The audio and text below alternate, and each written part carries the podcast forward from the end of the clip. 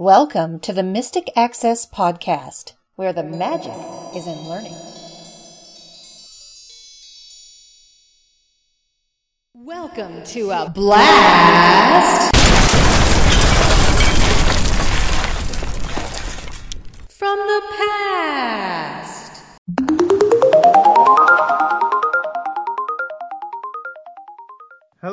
everybody. Welcome to the Mystic Access Podcast. After all that flying debris that uh, landed on our heads, I'm still trying to blow all the dust out of my hair and face.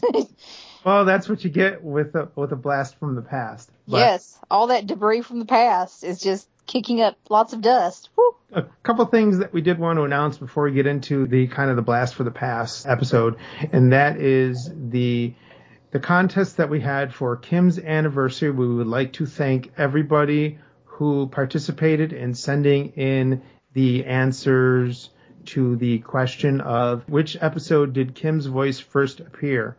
And- Unfortunately, no one won the contest. Sorry, guys. Better Exactly. luck next time. But the correct answer, we would have accepted three. The correct answer is episode 52, My Charge. It's the pretty much the debut of the Welcome to the Mystic Access podcast and the audio logo. We would have also accepted 26 and 13. The reason why we would have accepted 26 and 13 were 26 and 13 were retrofitted to have that audio logo on at the beginning of the podcast. But the actual episode was 52, the My Charge podcast. Don't worry though, we'll have more contests coming up in future. We'll think of other goodies and questions, and uh, if you have any ideas, feel free to let us know. Info at mysticaccess.com or show at mysticaccesspodcast.com. Visit either of those emails and uh, let us know your thoughts. We're always happy for uh, suggestions, so drop us a note. And the other announcement that we wanted to make is we will be on Tech Talk on Monday. July 13th. Thank you. That would be this coming Monday. We will be talking about our favorite VoIP services. So for those that have listened to episodes 75, I forget what the other one is, but it's somewhere in the early 80s. Those are the, the services that we will kind of be talking about and taking people's questions and answers. And we'll be dealing pretty much on uh, accessibility. And again, these are just our personal experiences with the, uh, the product. Yes, we're also going to talk a little bit about accessible soft phones on Monday night. So Yes, a couple sh- that we have used. Yeah, it should be a good time had by all. Come ask questions, make comments, come listen to the show. We are looking forward to being back on Tech Talk and hope you will join us. And now for the blast from the past. And this is something that Kim really thinks is funny, but hey, I do. um, it is something that I have wanted for 15 years or so. And it is, as far as my recollection goes, the first of its type. Um, Ha ha ha ha ha. Oh yeah, pun on words, which I didn't even want to do, but okay, it was. You're a little late.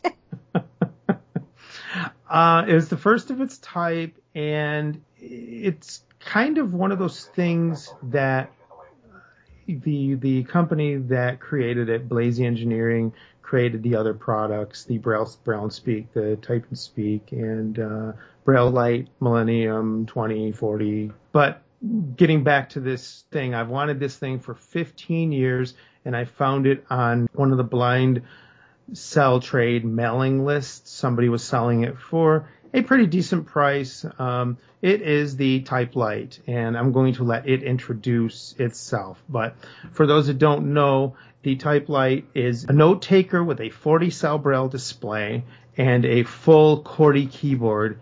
It was again the first of its type.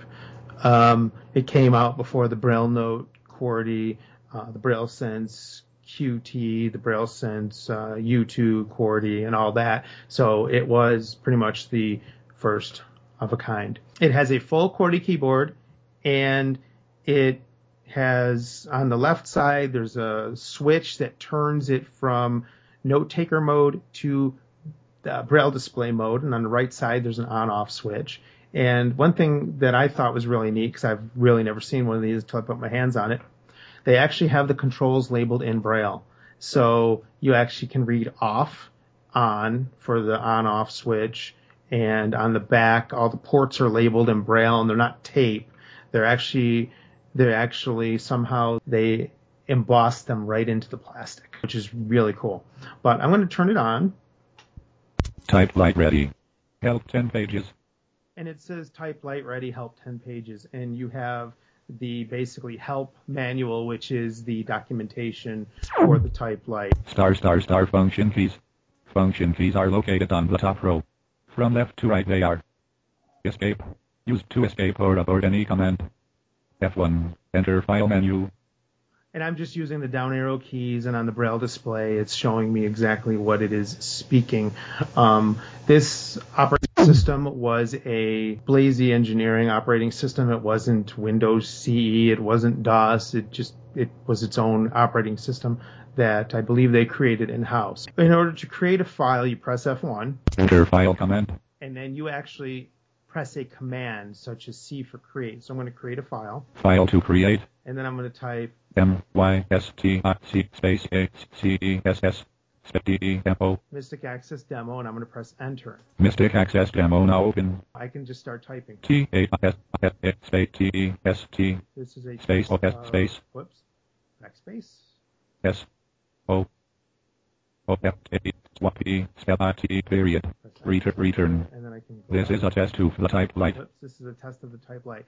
But one thing that really fascinates me is the type light has two megabytes of RAM, which is that's where you create your files. That's megs, he said. Megs, not gigs. megs of RAM. Yes. So for those that that For those who are younger than us who are going, what?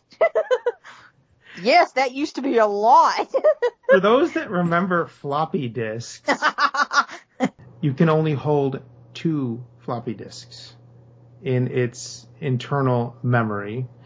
And it also has ROM, so it has 12 megabytes of flash ROM, and that's where you would store files that you weren't going to edit. So you would move files between the two megs of flash and the two and the 12 megs of RAM, uh, things like that. This has a calculator, a stopwatch, a calendar, um, things like that. Spell checker. I can't use the spell checker because there was a spelling dictionary file that needs to be loaded onto it, and because I don't have any disk drive or floppy disks or even compact flash cards, I this has a compact flash card reader, but I don't have any compact flash cards that I don't think will read it.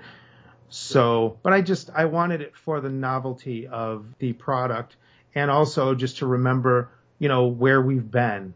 Like, do you remember using these types of devices in school? Oh, absolutely. I mean, when when I had the Braille and Speak, when I was in, gosh, what was that? Let's see. I was probably, it was before. I guess it was just before junior high, or right around that period of time when the Braille and Speak entered my entered my life and world. So that would have been um early 90s Mm-hmm. um, because you're you're a few years older than me, but that was like cool. That was like, oh my gosh, I don't have to carry this gazillion pound brailer around. You know, I mean the books were bad enough if you if you recall what braille volumes, and I know you weren't doing as much braille reading at the time as I was because you still had some sight during those days, Mhm. but I, having had not had sight, was stuck using those huge volumes of braille books that were the size of ginormous textbooks, each volume,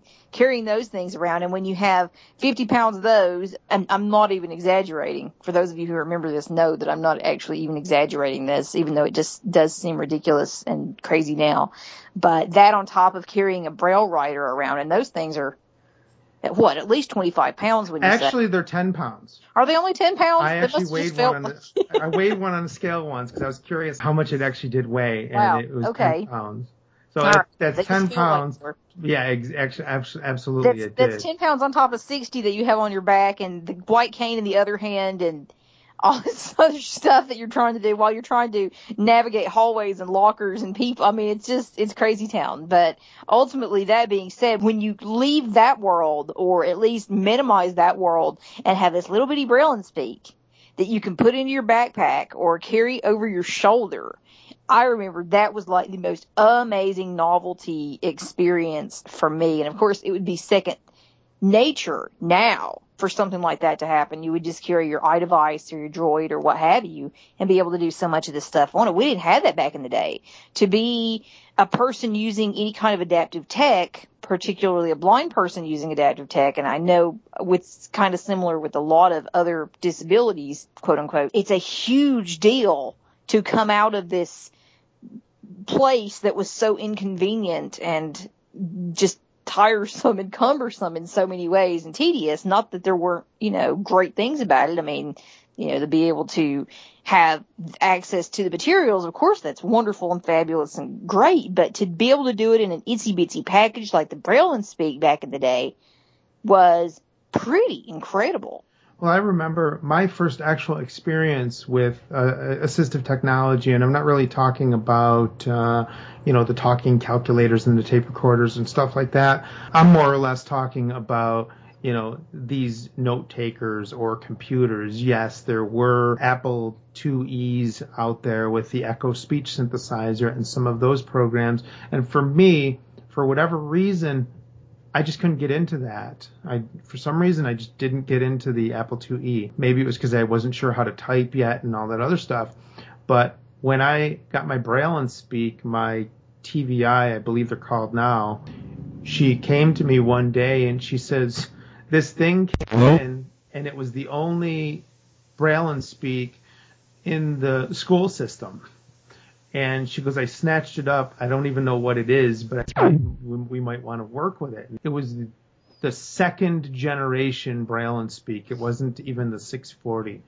Um, I think that the first gen and, and second generation Braille and Speaks, if my memory serves, only had 128k of memory. So, you know, you couldn't really fit a lot of things in it. There were no spell checkers, or none of that stuff in there.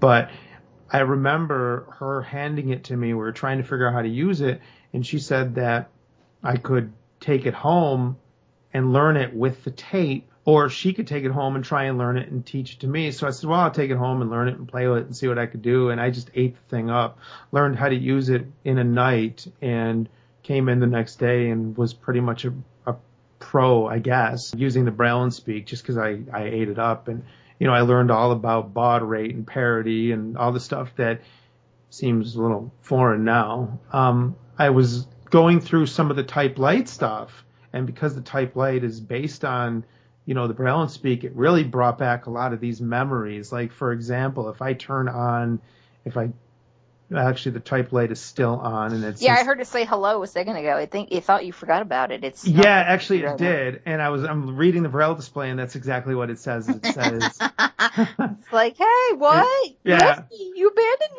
me. so we're going to go into like the status menu and to do that i'm going to press i believe it's f9 You in grade 2 1.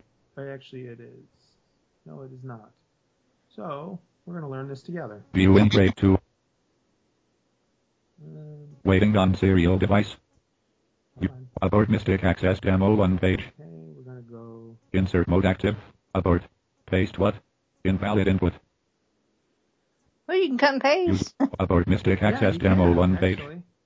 That certainly sounds a heck of a lot better than Braille and Speak used to sound. Goodness. it's using the double talk speech chip which is the same speech chip in my um, triple talk He's lost the status menu.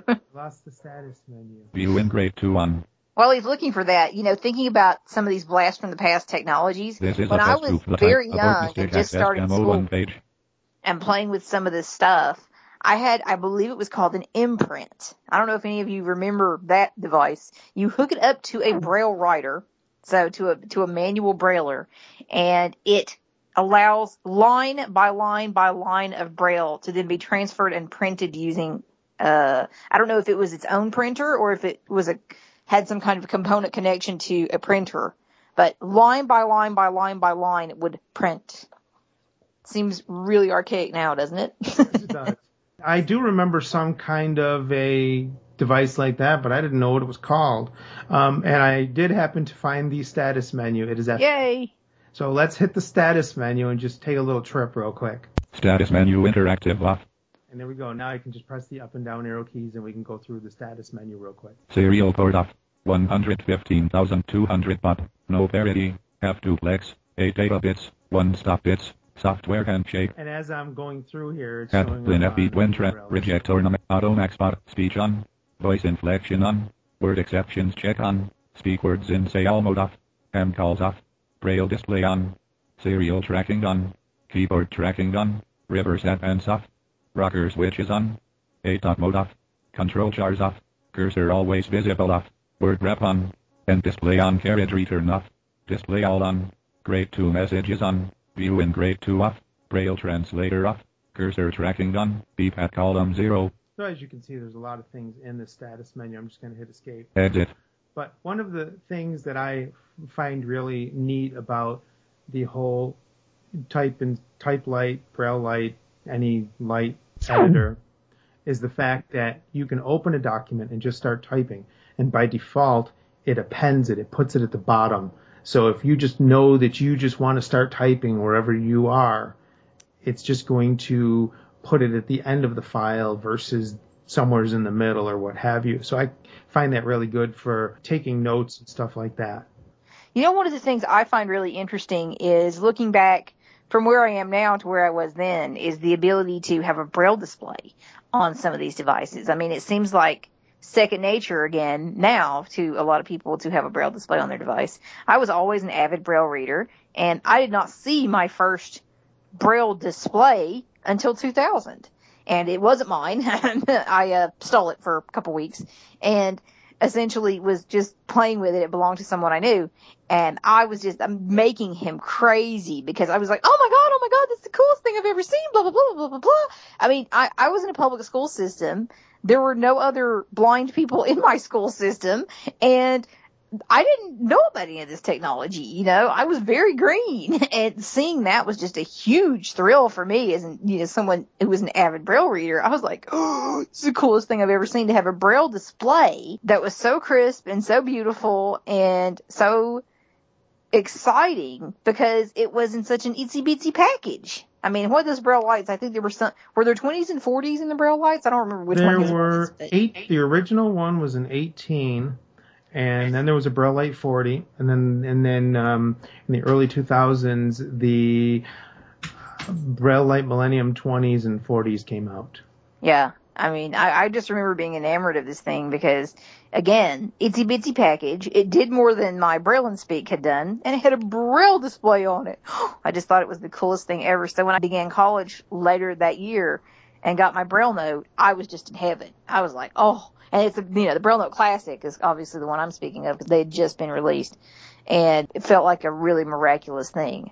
to say we've come such a long way in 15 years is a tremendous understatement, really. but it really makes you stop and think and that's kind of what I what we wanted to do with this just particular podcast. We didn't really want to demonstrate the type light or really give it a, a walkthrough, but we just kind of wanted to use it to um, to talk about some of the stuff that you know just kind of look back on you know these types of devices and how we got there. You know, we always have to remember how we got there. Yeah, and I think there's a there's a measure of gratitude that that needs to be in place, and I don't say that to be preachy, but it's like if you look at what people who had any kind of blindness or visual impairment dealt with in generations past, it's uh, rather staggering, uh, particularly with the rich variety of resources that we have available in 2015. It's pretty staggering to realize just where we are and what's now available. I mean, I never dreamed, for instance, when I was a child, that a time would come when I could access, I don't know, what do you want to say now? Probably 80% of printed material that I can find if I can scan it, if I can get it through some of these particular resources. I mean, there are just the, the, the possibilities that have opened up even in the last 10 years is just un unfathomable, really. There are hundreds of thousands of books that you can read, um, both in audio and text format and things of that nature as well. That when the Braille and Speak came out with its 128 kilobytes of memory, the original one may have had less. You know, you couldn't, you didn't have those types of things. You didn't have the the electronic textbooks. Mm-mm, no, and the fact that you can read them so portably now and have thousands and thousands of books and documents and media on SD cards and flash drives and cartridges. I mean, the information age, the internet, and everything that goes with it has just opened up such a plethora of resources. It's pretty mind boggling. Exactly. Do you have any other comments or anything? I don't think so. I'm just impressed, I must say, with the fact that you got this 15 year old piece of equipment and the braille display is still so pristine. I mean, that tells you something right there. That's pretty I, amazing. I must admit, in the Type Light's day, it was six thousand um, dollars. That's just what these devices cost, and some still do. Um, and I picked it up for a hundred bucks. I think the person just really wanted to get rid of it, which you know, and it still works it is in very, very good condition from what I can tell. It's not nicked up. It's not scratched. I mean, it, it probably is. Probably has shows signs of wear, but keys all work. The braille display works. The battery works. We hope you've enjoyed this uh, blast from the past. If you have any comments, questions, or suggestions, our contact information uh, follows. Thank you very much. Have a good day. Bye. Thanks, everyone. Bye.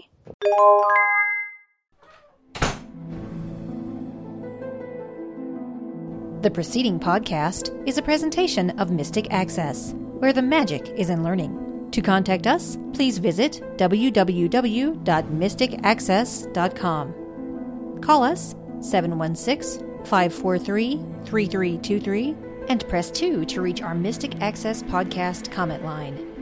Email us at show at mysticaccesspodcast.com and follow us on Twitter at twitter.com slash mysticaccess. Would you like to spread the word about our podcasts? Please tell your friends and colleagues to visit us at www.mysticaccesspodcast.com. If you enjoy what you hear on our podcasts, feel free to leave us an iTunes rating and review. We certainly appreciate those. Also, you may feel free to use our podcasts in your own RSS feed. Just be sure that all of our contact information is left intact. Thanks for spreading the word, and thanks for listening. We hope that you have enjoyed this episode.